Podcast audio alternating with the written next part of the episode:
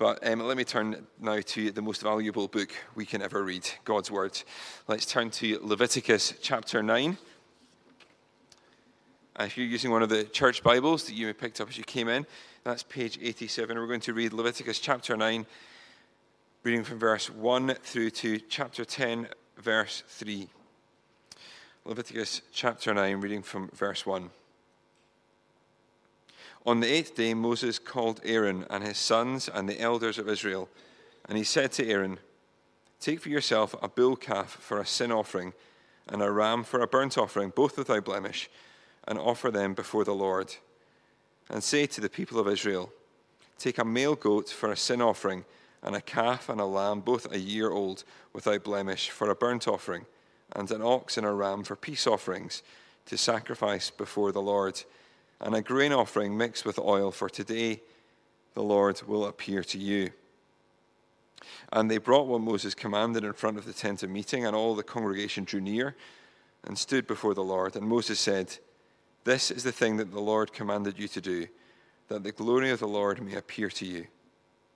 Then Moses said to Aaron, Draw near to the altar and offer your sin offering and your burnt offering, and make atonement for yourself and for the people and bring the offering of the people and make atonement for them, as the Lord has commanded. So Aaron drew near to the altar and killed the calf of the sin offering, which was for himself. And the sons of Aaron presented the blood to him. And he dipped his finger in the blood and put it on the horns of the altar and poured out the blood at the base of the altar. But the fat and the kidneys and the long lobe of the liver from the sin offering he burned on the altar as the Lord commanded Moses. The flesh and the skin he burned up with fire outside the camp. Then he killed the burnt offering, and Aaron's sons handed him the blood, and he threw it against the sides of the altar. And they handed the burnt offering to him, piece by piece, and the head, and he burned them on the altar. And he washed the entrails and the legs, and burned them with the burnt offering on the altar. Then he presented the people's offering and took the goat of the sin offering that was for the people and killed it and offered it as a sin offering like the first one. And he presented the burnt offering and offered it according to the rule. And he presented the grain offering, took a handful of it, and burned it on the altar beside the burnt offering of the morning. Then he killed the ox and the ram, the sacrifice of peace offerings for the people and Aaron's sons handed him the blood, and he threw it against the sides of the altar. But the fat pieces of the ox and of the ram, the fat tail and that which covers the entrails and the kidneys and the long lobe of the liver, they put the fat pieces on the breasts, and he burned the fat pieces on the altar. But the breasts and the right thigh Aaron waved for a wave offering before the Lord, as Moses commanded. Then Aaron lifted up his hands towards the people and blessed them. And he came down from offering the sin offering and the burnt offering and the peace offerings. And Moses and Aaron went into the tent of meeting. And when they came out, they blessed the people. And the glory of the Lord appeared to all the people. And fire came out from before the Lord and consumed the burnt offering and the pieces of fat on the altar. When all the people saw it, they shouted and fell on their faces. Now Nadab and Abihu, the sons of Aaron, each took his censer and put fire in it and laid incense on it and offered unauthorized fire before the Lord, which he had not commanded them. And fire came out from before the Lord and consumed them, and they died before the Lord. Then Moses said to Aaron, this is what the Lord has said Among those who are near me, I will be sanctified, and before all the people, I will be glorified. And Aaron held his peace. This is the word of the Lord. What brought you out this evening? What do you hope for? What do you come for Sunday morning, Sunday evening, as you gather as Grace Church Larbert? I want to suggest that there ought to be one overriding answer to that question. And the overarching answer however many other good things go on, the overarching answer ought to be we come to worship Almighty God. Uh, fascinatingly, it seems that we're even wired for worship. There was a program on the BBC uh, a year or so ago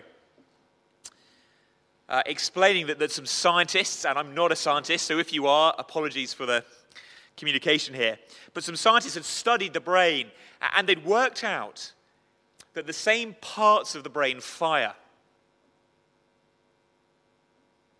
in a Christian when they worship as in a fan of Apple iPhones when they go to the iPhone store and get a new product. It's fascinating, isn't it? It seems we're built for worship. We're built to find our hopes, our joy, our significance, our very identity in something else, something greater than us. We are built for worship. Uh, this evening, as we look at Leviticus 9 and just touch on Leviticus 10, I want to draw together some of the threads that have uh, begun to weave together over the last 48 hours or so. And I want to start by looking at the big picture, the promise of Old Testament worship. the promise of Old Testament worship. Before we dive down into the details uh, of this particular ceremony, this particular worship service in Leviticus 9. Let's lift our eyes a little bit to see this big picture. I hope by now you've got the big picture of Leviticus, or at least the first half of Leviticus. God has built this garden in the wilderness, this tabernacle, in order to provide a, a worship site for his people. This, this Garden of Eden, this Mount Sinai. And he's provided ways for his people to come to him, the Almighty God who dwells in the heart of the tabernacle.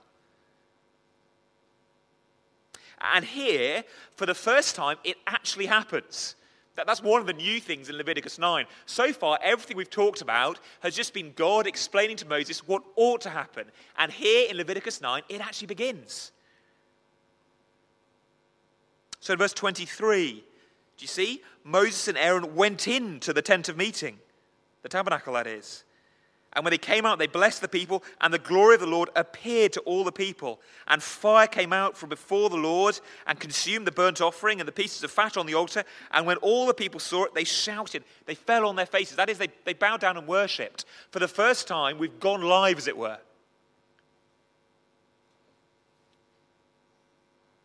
The fire falls, and all is well.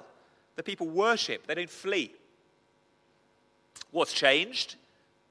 What's changed is Leviticus 1 through 8. That is, the sacrifices and the priest have come into place.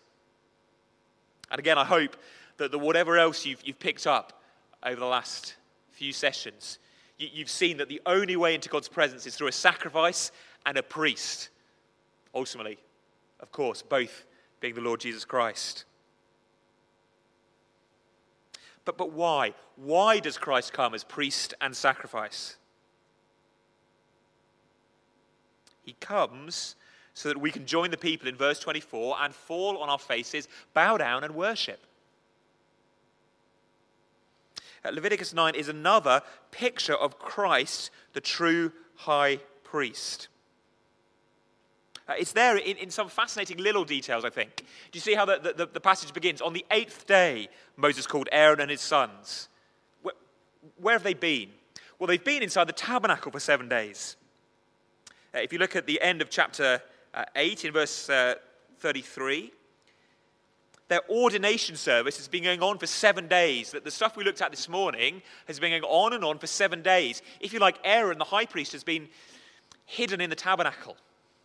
Remember the, the ordinary people, you, you, and me, we, we can't go in. He, he's been in there, hidden for seven days. And on the eighth day, he reappears. Now, what's the eighth day of the week? John, what's the eighth day of the week? Why are you asking me silly questions? There are seven days in the week. That's right. There are. The eighth day of the week, therefore, is the first day of the new week. So, what do we have? We have the great high priest, the leader of Israel's worship, beginning the worship of God's people. This is the first time they've ever gathered as God's people to, to worship in the tabernacle. He begins by emerging on the first day of the week. Does that ring any bells? That's stunning. The Lord Jesus, out of sight, crucified, died, was buried. But on the first day of the week, he rises from the grave. And why? To forgive our sins, yes. To reconcile us to God, yes but ultimately so that he might lead his people in worship. The great, the great psalm of the cross, Psalm 22, that, that Jesus quotes My God, my God, why have you forsaken me? And we rightly think of it as, as a psalm that, that gives us at least a glimpse into the agony, the dereliction of Christ crucified. But, but it doesn't end in dereliction, it doesn't end in despair, does it? As the psalm goes on, it, it, it moves from tragedy to triumph, and Christ rises from the grave. And eventually, Psalm 22, verse 22, so it's easy to remember, Christ says this I will tell of your name, your name, O God, your name to my brothers. In the midst of the congregation, I will praise you. Christ has risen from the grave to lead his brothers and sisters in praise. You're good Presbyterians, you know this. What is the chief end of man? It's to evangelize the nations. Well, no, not quite. The chief end of man is to glorify God and enjoy Him forever. This is your destiny. This is where the whole Bible is going. This is where the story of creation is going. When we get a glimpse into, into heaven in the book of Revelation, what are the, the angelic creatures doing? What are those who've died and gone before us doing? They are bowing down in worship and singing God's praise. So, so when we gather, as the temple of the Holy Spirit. Sunday by Sunday, the first day of the week. We're doing what we're destined to do. It's a little starter, a little foretaste of what's to come, of what you've been made for. This is why worship is so significant. So many good things to do in the Christian life. It's great to read your Bible. It's great to be in a, a midweek small group or a youth group if you're, if, you're, if you're a youngster, children going to Sunday school. But this is what you're built for. You're not going against the grain when you come and worship. You're coming to do what you were created for. Uh, over the summer, I read a few books on worship, just trying to think a little bit more before we, we began this series in Leviticus. And uh, an American uh, theologian actually told the story of, of having a sabbatical, a break, and going around lots and lots of churches, lots and lots of Bible believing churches, just to experience the range and his comment was that at the end of, of, of, almost, I think, 50 churches that he visited, that the overwhelming feel was what he called edutainment. That's a made up word, children. Don't, you know, don't write that in school essays or, uh, tomorrow. Edutainment, i.e., education or entertainment. That was the feel of the services. I wonder, as Presbyterians, we're good at slamming those who seek entertainment. We know it's not about lights and smokes and flashbangs. Maybe the education is more likely to grab us because it's close to the truth, isn't it? We are transformed by the renewing of our minds. But if we're careful, if we're not careful, sorry, if we're not careful, then Sunday simply becomes the time that I come to have my brain stimulated. It's the kind of educated version of entertainment, okay, the, the uni graduate version of entertainment. I like learning new things. I like learning what the story of David and Goliath means, what the problem was in Colossae and the book of Colossians. I like knowing what exactly has gone wrong in Galatia or the main theme of 2 Peter. And of course, those are good things to know, good things to learn. But they're not the end goal the end goal of all learning is worship. So as you leave on Sunday morning uh, or Sunday evening, the question to ask yourself is not, did I enjoy that? It's not even quite, did I learn something new? It's no version of, what did I get out of that? Your first question all of our first question ought to be Did I honor Almighty God in my worship? Churches so often fright and fracture over Sunday worship. And it's because we all have our agendas. I want the songs that I like. I want the kind of preaching that I like. I like a preacher who tells more stories, does more jokes, tells fewer jokes, tells fewer stories. Our duty is to come and worship, give glory to God. Leviticus 9, and the promise of even greater worship. But it also gives us, I think, a pattern. We see in Leviticus 9 the pattern of Old Covenant worship. Uh, there is a structure to this first worship service. And let's look at it. We're going to go relatively quickly through it, and hopefully, some of the sacrifices will begin to just stimulate your memory. It begins with a call on the eighth day, Moses called Aaron. Remember, Moses is a walking, talking Bible. He's a prophet, he speaks for God. Moses calls Aaron and his sons and the elders of Israel together. And eventually, all the congregation in verse 5 draw together with them. And then in verses 7 through 14, there are a series of sacrifices for the priests. And in 15 through 21, the same series of sacrifices for the people. So we're just going to look at the people because they're basically parallel. Look at the order of these sacrifices, because the way they're taught in Leviticus is not the order they're performed. Okay, the, the, way we've looked at them by doing Leviticus 1, then 2, then 3, is not the order they're performed exactly. They begin, verse 15, with the people's offering of the sin offering. I'm afraid this is one of the ones we didn't look at. This is chapter 4. Okay, the purification offering in some versions, the sin offering. I called it this morning the D, detergent offering. Do you remember? The ascension offering, the bring a gift offering, the come and eat in peace offering, and then D, the detergent offering. This is your classic cleansing the people offering, dealing with your sin, purifying you. And then in verse 16 comes the ascension offering, the burnt offering, the one that transforms you and brings you symbolically into God's presence. That ascension offering of chapter 1, where the whole thing was burnt up, turned into smoke, transformed, so that the animal ascended symbolically in the smoke into the, the incense in the holy place, and ultimately into the most holy place of God's presence. The offering that brings you into God's presence and transforms you to make you fit for Him. And then, verse 17, comes the grain offering. That's the bring a gift offering. I've been cleansed. I've come into God's house. What do you do when you come into the, someone's house? Especially the king's house. Well, you bring a gift. And so there goes the grain offering.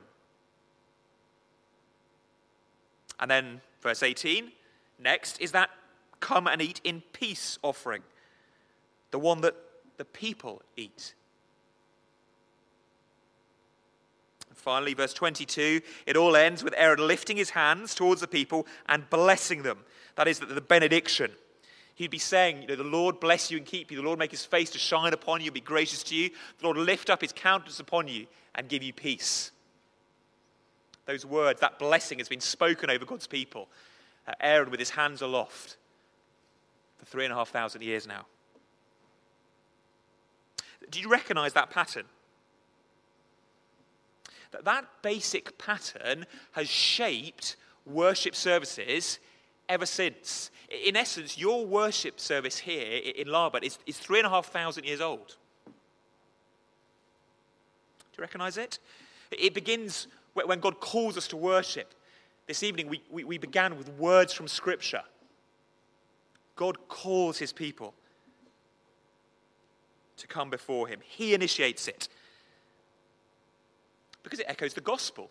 Worship is to echo the gospel. It renews us in the gospel time after time. And the gospel begins not with us searching and finding God, but with God's word coming and finding us. It begins with a call. What's the next thing that, that happens? And fascinating, this happens, by the way, if you look at, at the structure of worship services across so many denominations and down the centuries, fascinatingly, so often this same pattern occurs that you move from the call to confession, to dealing with our sin, that sin offering, the one that cleanses us. What do we do this morning? And we did it this evening as well. We repented of our sin to God. claim that forgiveness of Christ again. The next offering was the ascension one, the one that, that transforms us, sanctifies us, makes us fit for God's presence.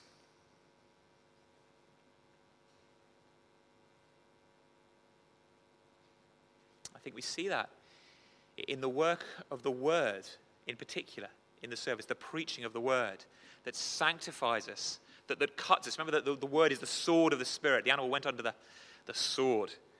The Word, the sword of the Spirit that, that chops us up and shapes us, consecrates us for God's presence. The Word that transforms us. Then it was the come and eat in peace offering. And when we celebrate the Lord's Supper, it is after the word, isn't it? It's at the end of the service. Have you ever turned up? Now, I've not asked this, but, but I am willing to bet you have never turned up to a service at Grace Church Larbert and the first thing you've done is had communion. Is that just because it sort of feels weird to do it? No. There's an order to the gospel, an order to worship. We've been called, we've been cleansed, we've renewed ourselves in the blood of Christ, we've been consecrated, made holy slowly by His word as it's preached to us, and therefore we celebrate the peace that God has pronounced over us in communion. And finish again with a benediction, verse 22. A benediction, by the way, is not, is not a prayer. A benediction is a blessing.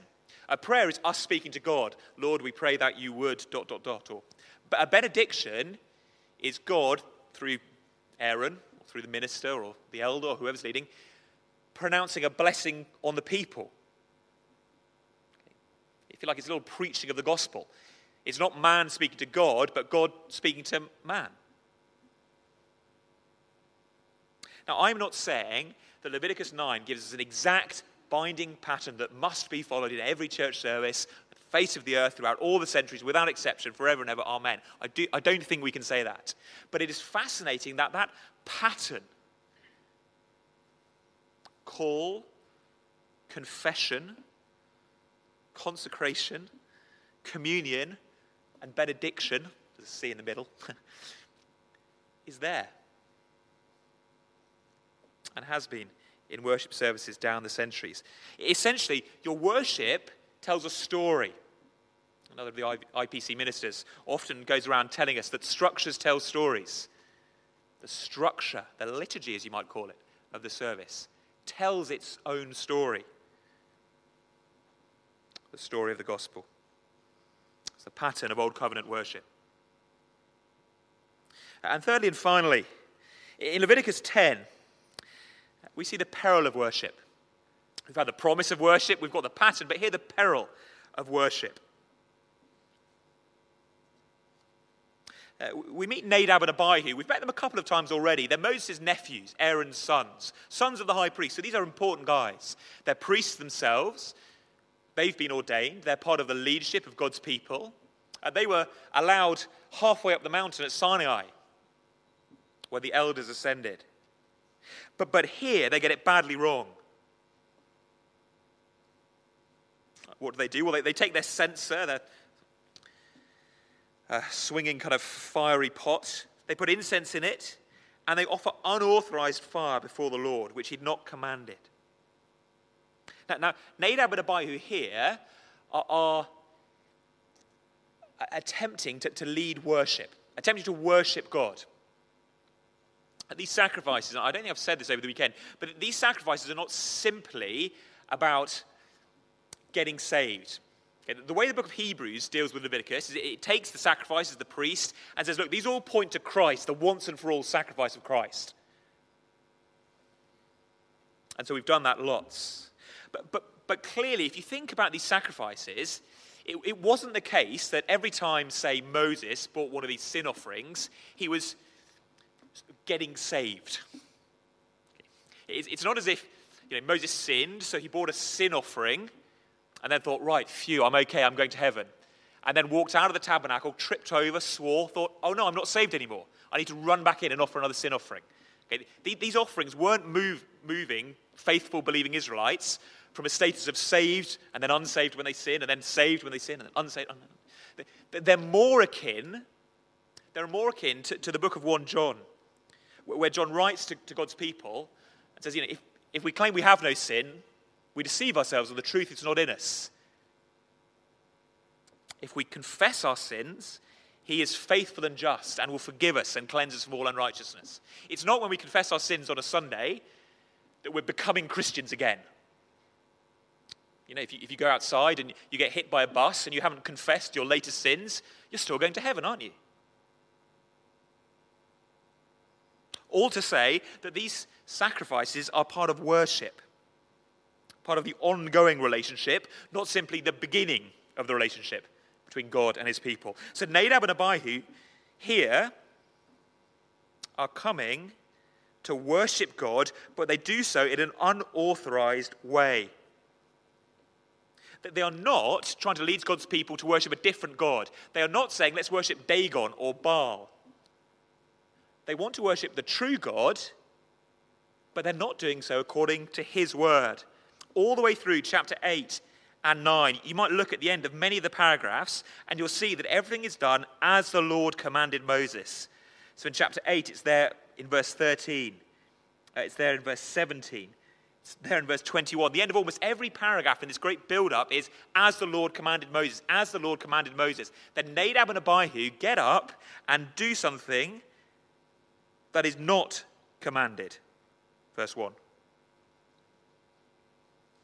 It is not according to God's word. Now, we don't really know what it was they did wrong. People have suggested that they took fire from the wrong altar, or, or kind of cooked up their own incense, or were drunk when they did it, or there's all sorts of explanations. And honestly, I'm not sure we can be clear from Leviticus 10 what exactly they did wrong. But what we can be clear is that they did not act in according to God's word. They had been, if you like, on a creative worship seminar. They'd heard everything that God had said in Leviticus 1 through 8. They'd seen true worship begin in, in, in, chapter 9. And they thought, well, let's spice it up a little bit. That's one great way of doing it. But how about this?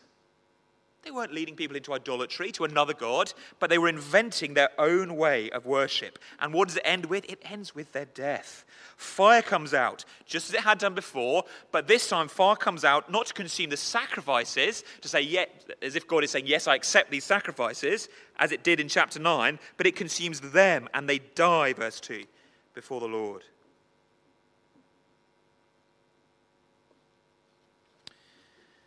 God cares how he's worshipped, not just that he's worshipped. I think this is a great shock to, to, many of us, even in the evangelical church. It was a huge shock to me years into my Christian life. God cares how we worship, not just who we worship. Uh, we've seen it earlier in, in the book of Exodus. Remember the incident with the golden calf we, we spoke about this morning? Where, where Aaron leads the people to worship this golden calf as, as Moses is up the mountain. But, but who does he say the golden calf is? He doesn't invent a God. He says, This is Yahweh who led you out of Egypt. They're worshipping Yahweh, the Lord, but via the medium of the golden calf.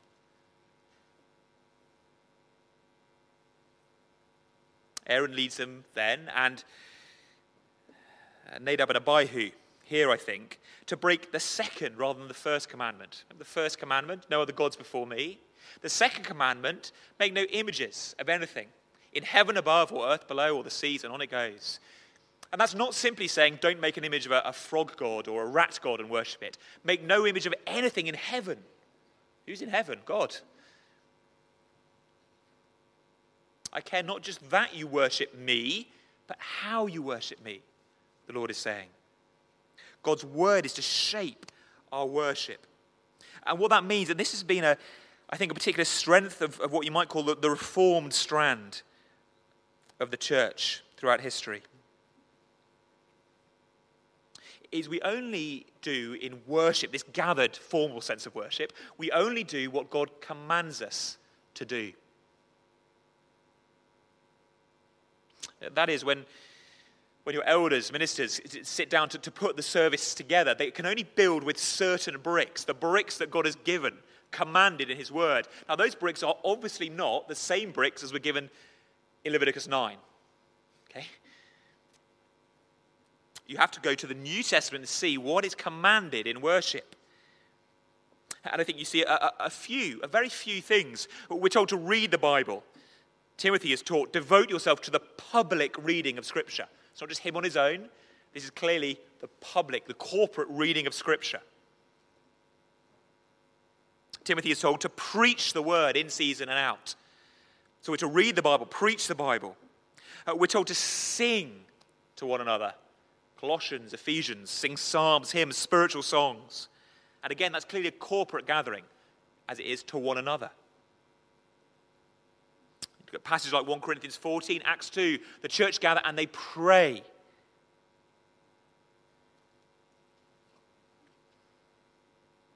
Similarly, they celebrate the Lord's Supper, as we thought about yesterday evening. And I think we could add in too that in Acts 2 that they, they bring their offerings. But honestly, that's about it. One writer has summarized it this way We're to read the Bible, preach the Bible, sing the Bible, pray the Bible, see the Bible. Giving isn't in there. I'd want to add that in at the end. But I think that's about it. It's what's been called the, the regulative principle of worship. It's not that we're allowed to do anything we like as long as God hasn't banned it. It's that we only do when we gather together what God has commanded us to do. That is why again, I assume, you don't have drama on a Sunday. There's never been a blank canvas at the front, and you've been invited to come forward and, and paint what you're feeling during the service. It's not because art is wrong or drama is wrong. It's not even that those things are wrong to do for God, to glorify God in other contexts, but just not in the Sunday worship service. We are to worship with reverence and awe. Uh, we do so to, to honor God. You see in Leviticus 10, verse 3. Why has this happened? Why these people, Nadab and Abihu, killed? The Lord says, Among those who are near me, who draw near to me, as we do to God on a Sunday, I will be sanctified, and before all the people, I will be glorified. We worship as God tells us to in order to honor Him. And just in case we think this is all a bit Old Testament, think of 1 Corinthians chapter 11, where the Corinthians are messing around with the Lord's Supper in various ways. You look at another time.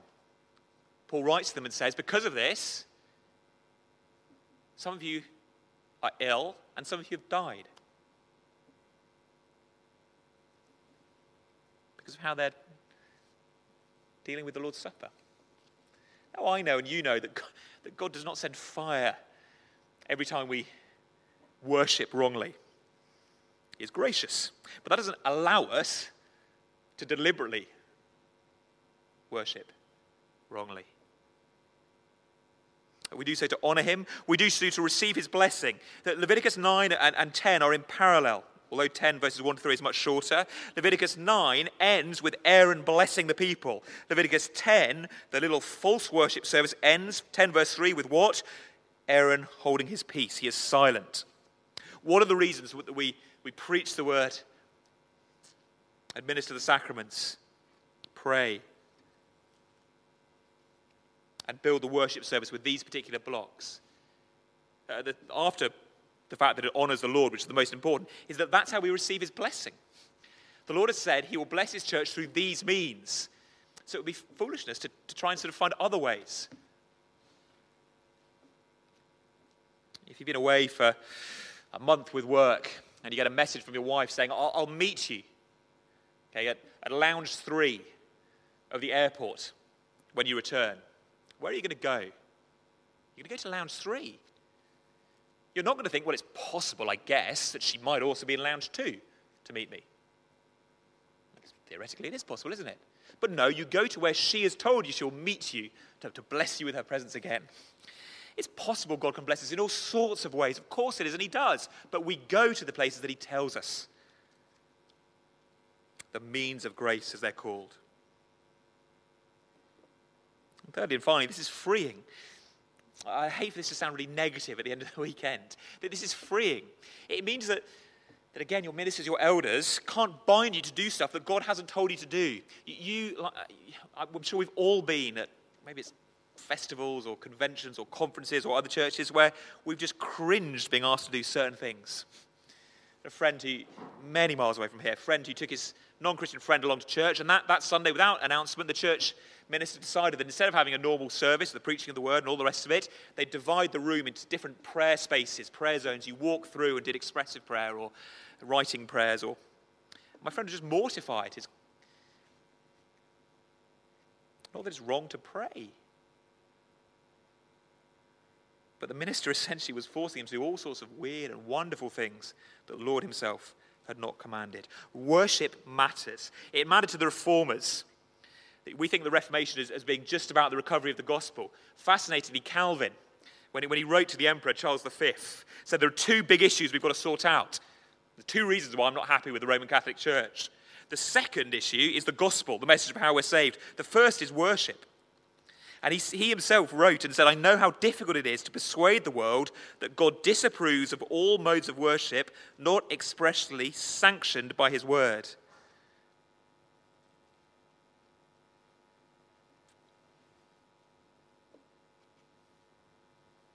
But let's finish not by thinking about what we can't do, but what we can do. We're meant to be freed from all these weird and wonderful practices bowing to images, kissing pictures, being forced to dance, paint, all these sort of things that are wonderful, potentially on your own time. But we're freed so that we might come and join our Lord in worship. He rose from the grave to lead us in worship. This is the purpose of his rescue. Leviticus is the purpose of Exodus. The whole point of Exodus is to get you to Leviticus, rescue you from slavery so that you can worship. We might say the book of Revelation is the point of the book of Romans. Romans all about the gospel, how God has rescued us so that we might worship. It is your greatest duty, but it is also your greatest delight. That question again what is the chief end of man? What's the, the, the main aim, the main goal of man, the main purpose of man, mankind? And there are two answers, aren't there? To glorify God and enjoy Him forever. D- did the writers of that catechism get it wrong? Should they have said, what are the, what's the chief ends, plural? No.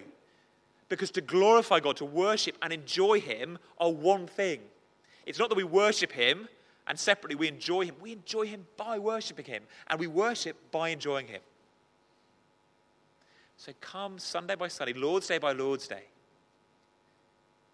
Be refreshed in the gospel as it's preached to you, as it's modeled in the service. And give to your God immortal praise. And as you do so, you'll be being led. Not by Andrew or Hamish or Charles or Sean, but by the Lord Jesus. He is here among us, leading his brothers and sisters in worship. We are gathered on that great mountain with innumerable angels, with all those who've gone before us. And so we worship by faith, not by sight. But we worship in the presence and in the power of the King of Kings, our Savior, the great high priest. Amen. Let's pray. Oh, Father God, we praise you that you've set us free. Set us free to worship and serve you. We praise you that you've opened our eyes to see the glory of Christ. We praise you that you've broken the shackles of sin to set us free to serve him. We praise you that you've unstopped our ears so we might hear him speak to us and we might be renewed in his image. We praise you that he is our prophet, our priest, and our King, that He is our worship leader, that He has done everything needed to bring us into your presence. And so allow us, Father, we pray, allow us the privilege of worshiping you, our great God, with heart and soul and mind and strength. Loosen our tongues, we pray, that our worship might not be simply with our lips, but from the depths of our hearts. And Father, open the eyes of our hearts by faith that we might see the Lord Jesus as he leads and gathers and rejoices with his people. In his name we pray. Amen.